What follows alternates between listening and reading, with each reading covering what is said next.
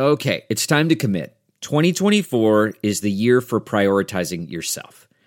Begin your new smile journey with Byte, and you could start seeing results in just two to three weeks.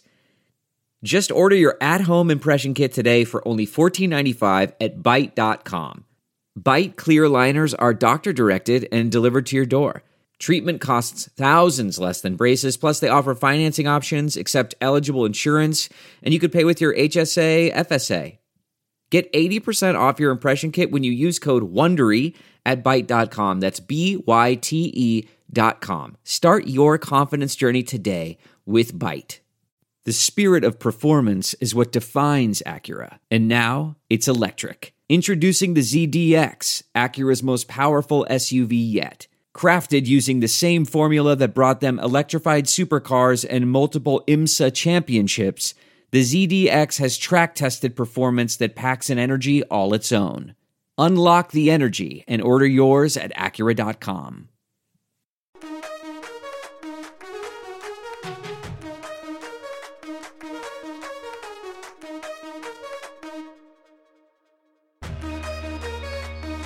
Hello, this is the China Sports Insider Podcast. My name is Haig Balian, and I am with Mark Dreyer.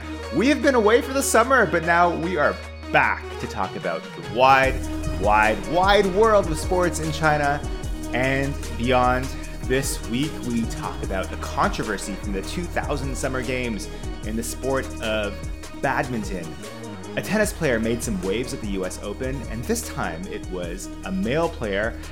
And the Chinese women's volleyball team competed at an event wearing N95 masks. And this is kind of a WTF of the week for me, Mark. Um, so we're gonna get to, to, those stories in a minute. But first, Mark, uh, it's been a while. How was your summer? Where are you right now? How, what's what's going on? Yeah, it's it's great to be back, Haig. Uh, I, I, spent a lot of the summer actually in Canada, so I kind of uh, bolted from uh, from Beijing just uh, at the start of the summer when uh, when it was looking like a bit of a, a lockdown there. I'm actually in Taiwan right now, on my way back uh, to the capital in the next few weeks. So it will be good to be back, I guess. But Time will yeah, tell. Anyone, yeah. anyone who's either still there or, or has kind of traveled in and out of China at any point over the last two, three years. I've done now nine and a half weeks of quarantine, so I'm kind of done with the whole thing. And it's just, you know, I, I think we, we were having this conversation before we came on, but just just the fact that the rest of the world has – completely moved on from COVID, and China is still very much stuck in in just frozen in time. You know, there's only so many times that we can talk about yet another event being cancelled. Even though um, I did hear that apparently the the the uh, the World Table Tennis Championships are coming up soon in Chengdu of all places, which sounds remarkably unlikely uh, mm-hmm. given the yeah. extended lockdown in Chengdu.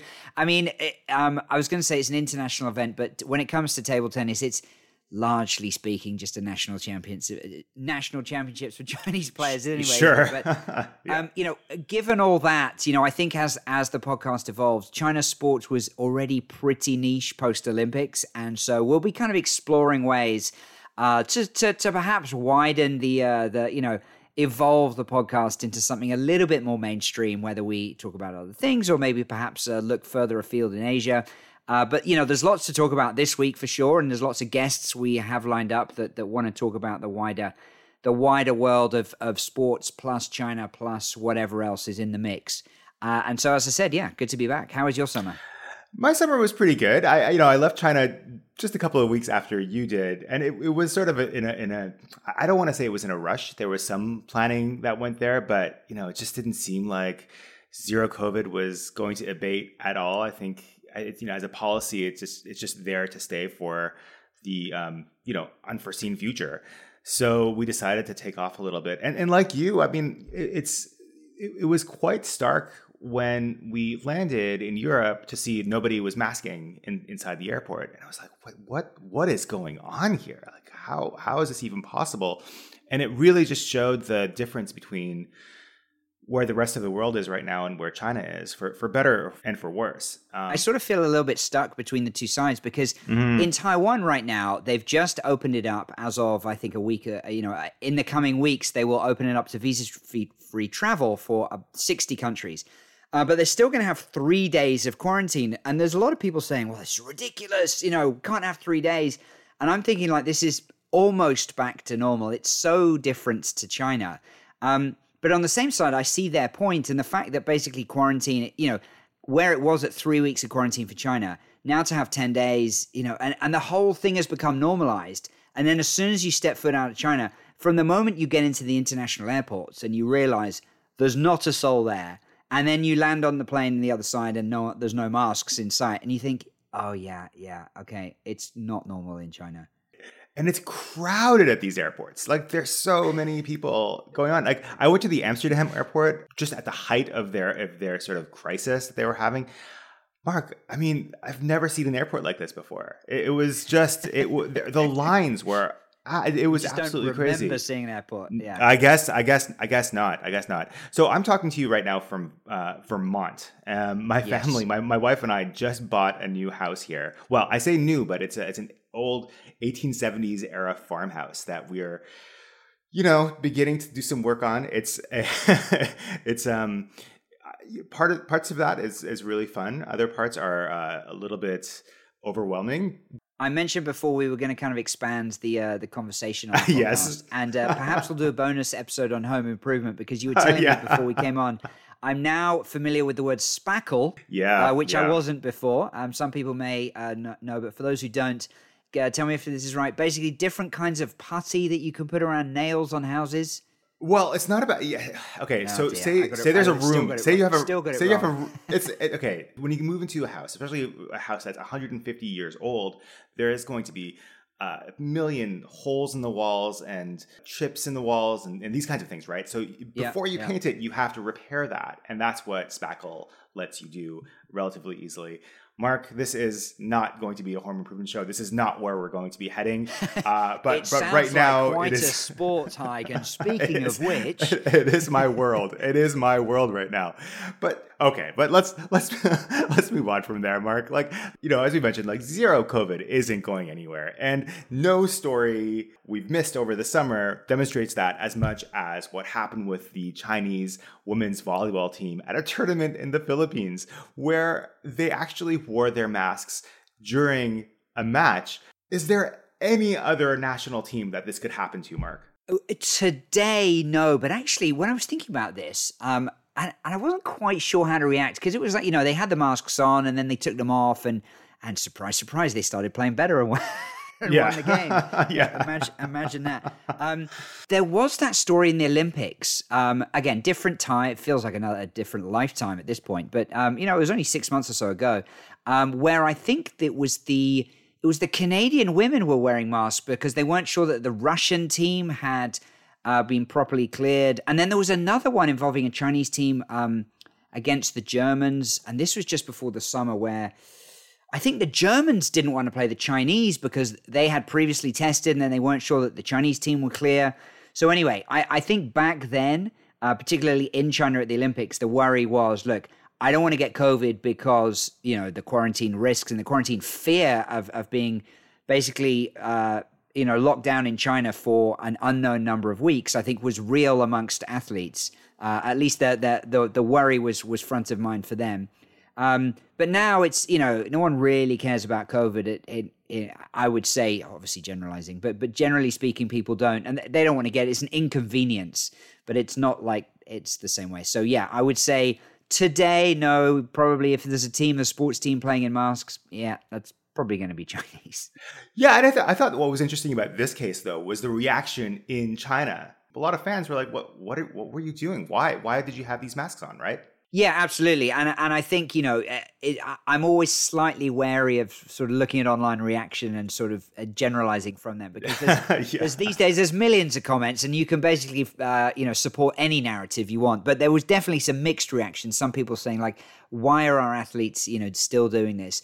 And you know, but but it's like there's there's been a lot of stories. We covered some around the Olympics with with athletes, Chinese athletes getting COVID in training camps um, all over the world and not wor- uh, worried about not being able to come back into their own country for the Beijing Games. Um, you know, so this is still is still a worry, and and um, you know, there's some COVID stuff that's still impacting Chinese athletes as they try to travel overseas, and we'll be talking a little bit that uh, about that later in the show. Well, okay, so let's let's move on to another really big story that happened just a couple of weeks ago, which was that badminton story that that came out of the uh, 2000 Olympics in Sydney. Ye Zhaoying made an explosive claim that an Olympics official ordered her to throw a semifinal game against a teammate so that that teammate, Gong Zhichao, would stay fresh for the gold medal game. Can you give us some context, Mark? What what what actually happened here? Okay, so um, this goes back to the semi-final stage, and China has long been dominant in badminton. So, Sydney Olympics in 2000, there were, there were three Chinese athletes, and then uh, the fourth one was a Dane, Camilla Martin. And in the first semi-final, which was the two Chinese players, the feeling amongst the Chinese coaches was that Gong uh, was going to have a better chance if she had to face Camilla Martin in the final than than Ye Zhaoying. So they basically said, right, Gong's going to win this one. Uh, don't make it too obvious, but um, uh, you know, don't don't push it too hard because we wanted to stay fresh. Now, in the end, uh, Martin did win against another Chinese lady in the other semi-final, and uh, and yeah, through the match, and Gong won, and then Gong won against Martin to take home the gold. And you know, I, I don't remember this. I'll be honest. I've only been following you know Chinese sports and, and the world of sports since I moved here in uh, towards the end of 2007. So this kind of predates my time, but I've been speaking to a bunch of people about this and their recollections, and, and quite a few people said we knew about this at the times. You know, apparently the coaches were almost boasting about this and saying, "Look what a great job we did." To basically rig the draw to ensure that China got the gold. So I think uh, what, what's what's really fascinating about this is that that Ye has now gone on camera uh, to basically talk about her own disappointment that she felt 22 years ago that she was deprived of the chance to win that individual Olympic gold.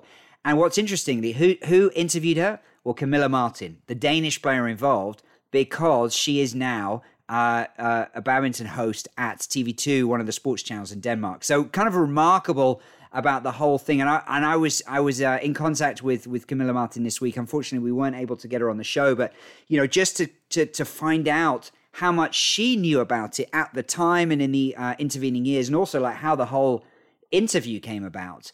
Uh, because yeah, um, as we'll get onto in a sec, she is a pretty interesting character. Yeah, let's let's get into that right now, Mark. Why is she an interesting character? Okay, so her husband uh, is is um, you know the the couple they're sporting they're Chinese sporting royalty. Husband is Hao Haidong, who's a, a soccer legend, a big uh, goal scorer. However, a couple of years ago, uh, they were both already living overseas in Spain. Um, they've basically been erased from the Chinese internet because he made some comments in support of this sort of potential new party that was going to overthrow the Communist Party. And anyone who knows anything about China was like, uh, that's not what you want to be talking about uh, unless you want to get into a lot of trouble. Now, obviously, they've left, they're overseas. Um, and so that's why I think, yeah, obviously felt comfortable in in exposing, if you will, kind of the inner dealings of what happened, even though it was 22 years ago. Uh, but still remarkable, I think that that Camilla Martin got that interview with her and and sort of got the the, the full story. Um, but it, you know, it it really leads into a lot of ethical questions because. And I was actually, I, have got to tell you, Mark, I was a little bit surprised by your take on this. Okay, go ahead. You you start. Is there any justification in throwing a match in, in any in any sport at all ever? Um, I don't think there is, especially not at the Olympics. Their cornerstone is all about athletes trying and mostly failing to win a gold medal. They they are striving for this. This is what something that they've been training for for all of their lives. And to take that away from somebody even if it's to help your team win a gold medal i don't know it just seems it just seems totally wrong to me. What what possible justification could there be?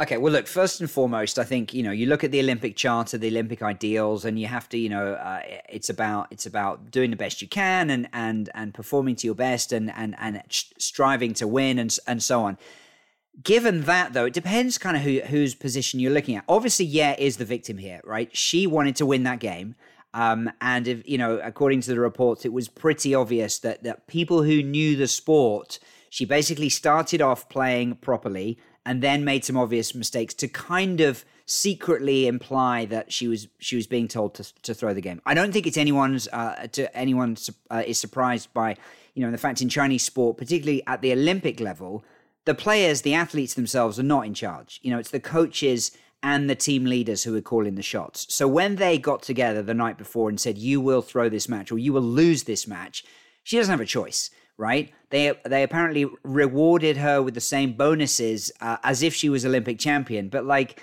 you know that's not why you play the game. it's like no, oh, exactly, okay. yeah, exactly. You know, so so, but at the same time, if you're a Chinese fan, then you've got Olympic gold, and um, yeah, had had had some inconsistencies uh, on on the on the world stage prior to that. So she kind of had her chance, was the feeling uh, amongst some section of the fans, you know. So let's give this chance opportunity to someone else. So from a Chinese perspective, take the individual out of it, and you know, and the collective view is is again not generalizing, but it's certainly a stronger concept in this part of the world. Um, from a Chinese point of view, it was it was you know the objective was achieved, which was to bring home the gold for China, and Chinese fans, a lot of them would have been happy because hey, their their their player won gold. Mm. I don't know, Mark. uh, no, and I do I do under I do understand that. I, I think that's the question is you know, she was told to make it look really close. I mean, there there was subterfuge there, there was lying there. They they were, you know, pulling one over on on spectators and, and officials, or trying to anyway. And I, you know, I've I've got a problem with that. Okay, all right. So, do you also have a problem with, um, for example, NBA teams uh, playing to lose so they get a higher draft pick? The difference there, though, Mark, is that players don't tank players that are on the on the field, players on the on the court, they will try as much as possible to win a game. Uh, what happens with a tanking team is that a general manager or a coach will not play their best players, uh, be in a better position to um, draft a great player the next year. Uh, whereas this, in this case, it leaves a bad taste in my mouth. I was hoping you were going to say that Haig because that sets me up perfectly for my next point, which is um, let me take you back to the 2012 Olympics, also in badminton. And I was actually at that games covering it. So I remember one of the big scandals there. There was in the women's doubles, there was this huge big thing, but basically it was a round robin format. And what happened there was that the Chinese uh, favored pair surprisingly lost in the first round of matches, which meant that they were going to go into a different side of the knockout draw. So then we had this farcical situation where everyone was trying to avoid the favored Chinese teams early on so they could get round to the in, into the medal rounds and perhaps get a bronze or silver, or even gold. Um, and so you had four you had four teams um, across two matches, all desperately trying to lose. And what was happening? What happened is that they were given black cards, which they were kicked out, and then they basically spoke to the referees, and they were like, "Okay, you can carry on playing." In the end, they were all kicked out, including a Chinese pair, and then I think uh, some Koreans and some Indonesians as well. So again, they were throwing that game specifically to try to win. If you see what I mean, and and we do see this, we we see this in things like the World Cup. Every time there's like, oh, France are going to finish second in their group, so we want to avoid them, so we don't want to finish top of our group because then we'll have an easier draw. And I don't know that coaches and players necessarily buy into that, but fans certainly do. And so, you know, if your goal is, well, win at all costs, win the gold medal, you know, that that was an example where the the the, the format of the tournament, um, again, not exactly the same, but I think there are some parallels there that you can draw. Yeah, and let me just throw in one more. You know, Andre Agassi famously in his autobiography uh, said how he used to tank at certain points in the in the in uh, in matches so that you know he's like well I've lost this set I'll just just throw some points away get on to the next set you know that's not great for the fans. That's you're not really supposed to do that. He was kind of slammed. Actually, the more I've thought about this and the more I've had discussions with people, it does seem to be kind of accepted and viewed differently in different parts of the world. You know, American uh, sports fans in particular seem to kind of be uh, have one particular view on this and say, well, you know, with NBA and, and it's fine. And and from a fan's point of view, you can do that. Um, now, I guess in auto, wrong. I guess in auto racing as well. You know, you might Ye, hang you back. Let, you and, let and... people through. Yeah, it's mm, team orders. So that, I think that's that's a fantastic point. That this was basically badminton's equivalent of team orders. And so, you know, I, I think, I, I guess. I guess the difference there is that everyone knows what's happening and they're open about it, whereas this was behind the scenes. Exactly. Uh, even though people kind of knew about it at the time, and let's and let's be let's be clear, you know, yeah was screwed. You know, she was screwed out of her shot at at at gold, and she only found out about it the night before. So like that's pretty shitty. yeah, yeah, absolutely. Know? It was whereas, yeah, it was not part of the, the plan. Others were right? all kind of trying to get something, you know, achieve, you know, a high draft pick, or they were trying to yeah, achieve a, a, a, deeper run later in the tournament, or whatever. So, you know, anyway, it was a, it was a great story and, and a fantastic interview, um, fantastic just get in terms of they were able to get her on camera talking about that, even though it was uh, you know more than twenty years on. Absolutely. Well, let's move, let's move on to tennis, Mark. Uh, we've talked so much on this show about some of the fantastic women's players that have come out of China, but we haven't really talked about the men. And the reason for that is because there just hasn't been that much success from the men. Uh, last week, though, two players, uh, including Wu Yibing, not only made it to the main draw of the U.S. Open, uh, but in uh, Wu's case, he also got to the third round. Why is this a big deal, Mark? Well, no Chinese male player had won a single game at any of the Grand Slams for guess how long? 63 years. Like, it's absolutely insane.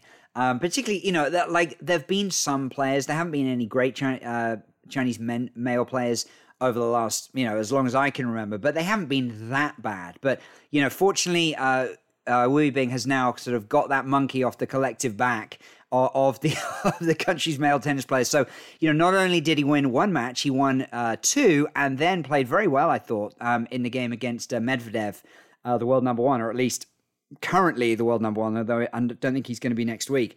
Um, so you know, this is great for for for Chinese tennis. The women also did very well in New York. It's been a fantastic tournament. I've watched a lot of it. You know, everyone talking about Serena's, you know, swan song, but there've been so many other storylines. Uh, four of the uh, four of the Chinese women got uh, uh through to the third round, which was again a record uh, at one tournament. So real strength and depth there. You've got Zheng Qinwen, who we've talked about, uh, also had a deep run at, at Roland Garros at the French Open. So the women have, have you know, looking good, and hopefully Wu Yibing can can kind of kick on from here. Uh, and and and convert on some of the promise that he showed five years ago when he won the junior tournament uh, uh, as a singles player, a singles junior at the U.S. Open in 2017. You know, I thought about our interview with Patrick McEnroe uh, when we were talking. You know, we, we asked him what his theories were about why there are so many women's players coming out of China and why there haven't been uh, many male players uh, that have, you know, reached their level of success. And you know, his theory was that with the women, at least, you know, they're stu- they're stuck in China. They're not really traveling, but at least they can play um, against the men, and that sort of raises raises their level of competition because the men are faster and stronger, and um, you know, they, they, they just make the women a lot better.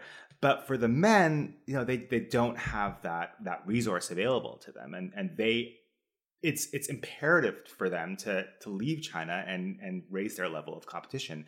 And this is something that Wu Yibing mentioned during his press conference. Yeah, I mean, uh, you know, McEnroe is absolutely right. Um, you know, he was asked, uh, Wu Bing was asked, so, you know, what's been going on? You haven't really played much the last couple of years. You know, have you had any injuries? He goes, no. I've had a few aches and pains, but no injury. He specifically said, I have not had any injuries. I just wasn't able to leave China.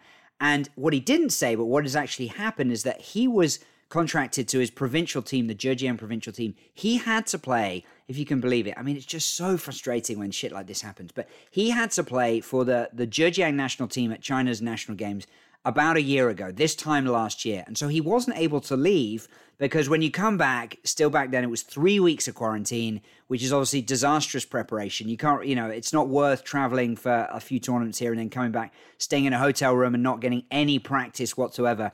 We saw at the Australian Open a couple of years ago, people were like, uh, in quarantine hitting a ball against the, the wall of their hotel room, but hardly hardly ideal practice conditions. Anyway, so he didn't go. It was only at the start of this year that they finally let him go. And he's been absolutely on fire. Now he's playing in the in the, the, the second tier, you know, the challenger circuit. He won a bunch of tournaments. He went through qualifying. He cruised through qualifying for the US Open, won three games there. He's had a fantastic uh, year so far in 2022.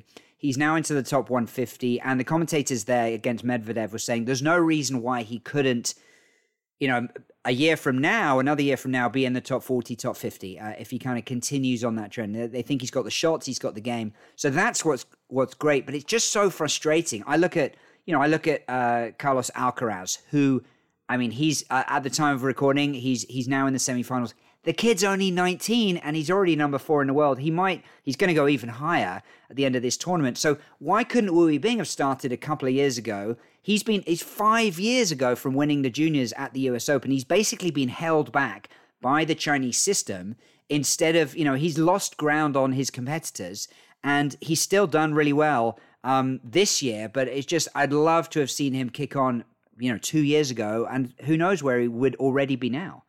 Yeah, absolutely. And and you mentioned Alcaraz. Actually, he's getting into.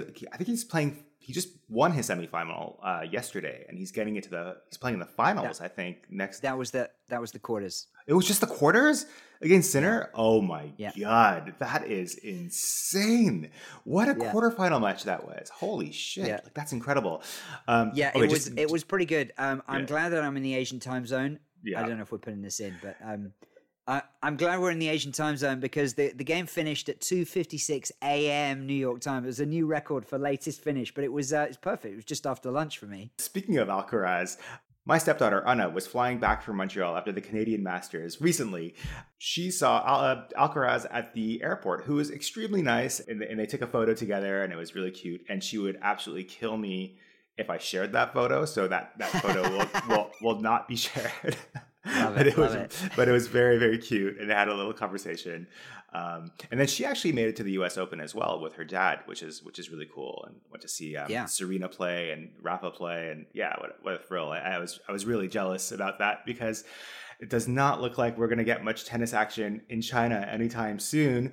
The WTA just announced that the WTA, their finals are going to be held in Texas this year and not in Shenzhen. I mean, that's not a surprise at all, is it? Was there anything surprising at all in the WTA statement, Mark? Well, so this has just come out this week, and you know, for a little bit of context uh, for for people who who um, perhaps have forgotten because it's been such a long time, uh, you know, the the the WTA signed this mammoth ten year deal, and the the season ending WTA finals, you know, the top eight singles and doubles players, uh, doubles teams.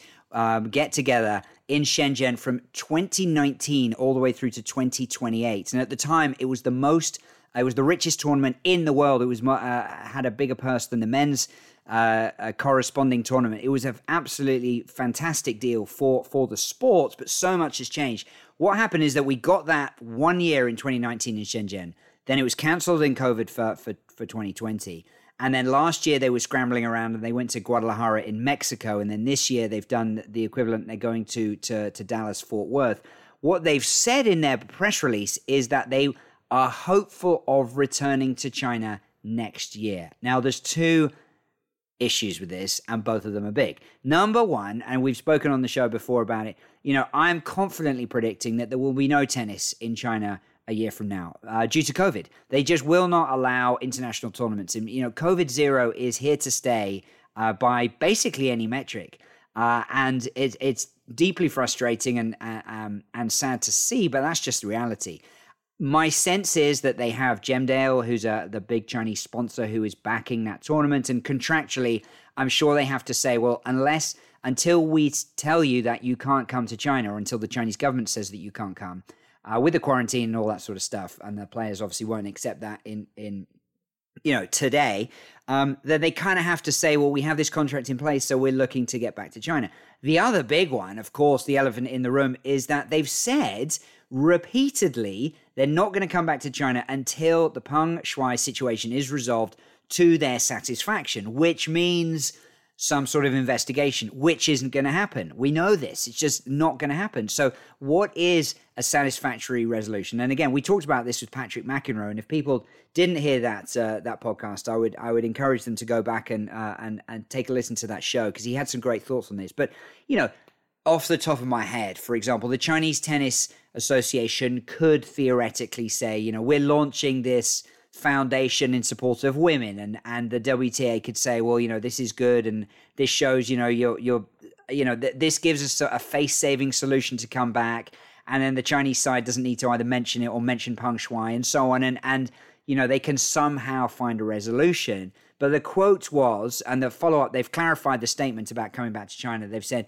we are hopeful of returning, but we will not compromise the principles on which we were founded or our founding principles.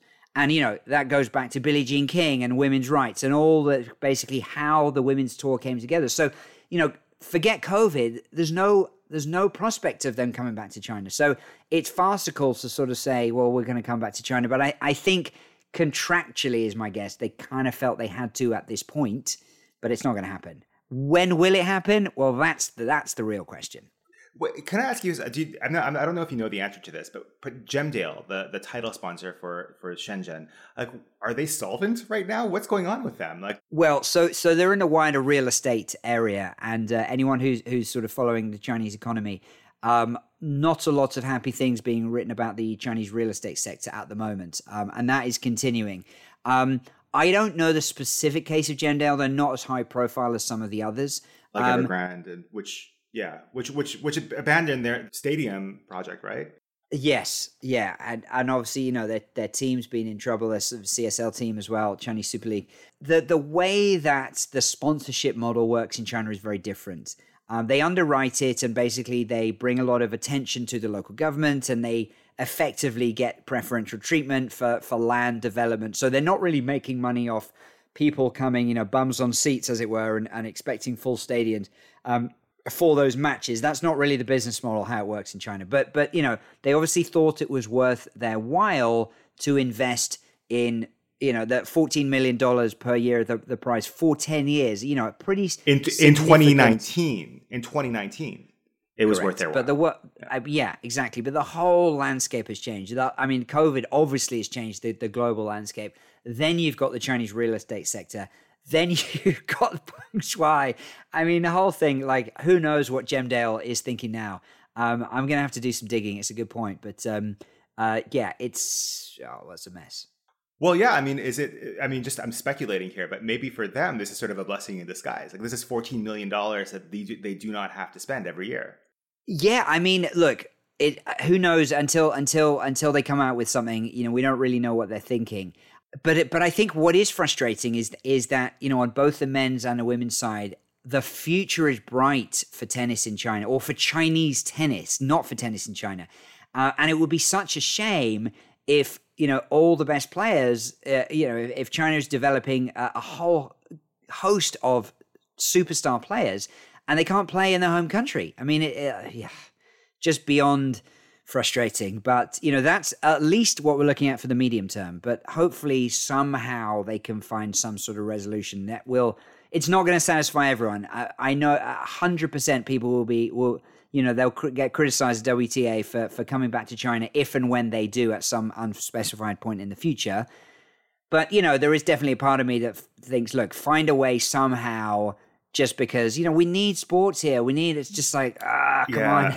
I know, Mark, but I, you know, it's what it sounds like to me is that zero COVID is is sort of masking all these other issues that you know yeah. people are going to have to uh, right deal now, with right, right after. now it's a it's it's a it's an, a perfect excuse for not having to address the Shuai situation for the Ex- exactly um, exactly but a year from now you know it starts to get pretty old pretty quickly that's it for our show this week so excited to be back with you mark and excited to talk about uh, sports in china and more we're going to try a lot of different things uh, this coming year. Uh, we're going to live stream our episode next week on YouTube, which I'm really nervous about, uh, but I think it's going to be a lot of fun.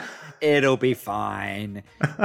no, no, yeah, we're, we're definitely uh, we're going to kind of uh, try and, and, experiment a little bit, potentially with the format, whether it's live streaming and and also the content. You know, as as we talked about at the top of the show, you know, China and sports right now is in a very uh, strange space. Uh, and so we're going to have to try to evolve, you know, and I think that's the right word, you know, evolve the podcast um, to, to make it appeal to, to as many people as possible. So, you know, please hit us up on all the usual places. You know, if, if there's things you want to talk about, if there's questions you have, things you want us to talk about, or uh, or, or uh, people you want to hear, hear us speak to and interview, please let us know, and we'd love to hear from you. Absolutely. Well, thanks for listening. We will be back next week.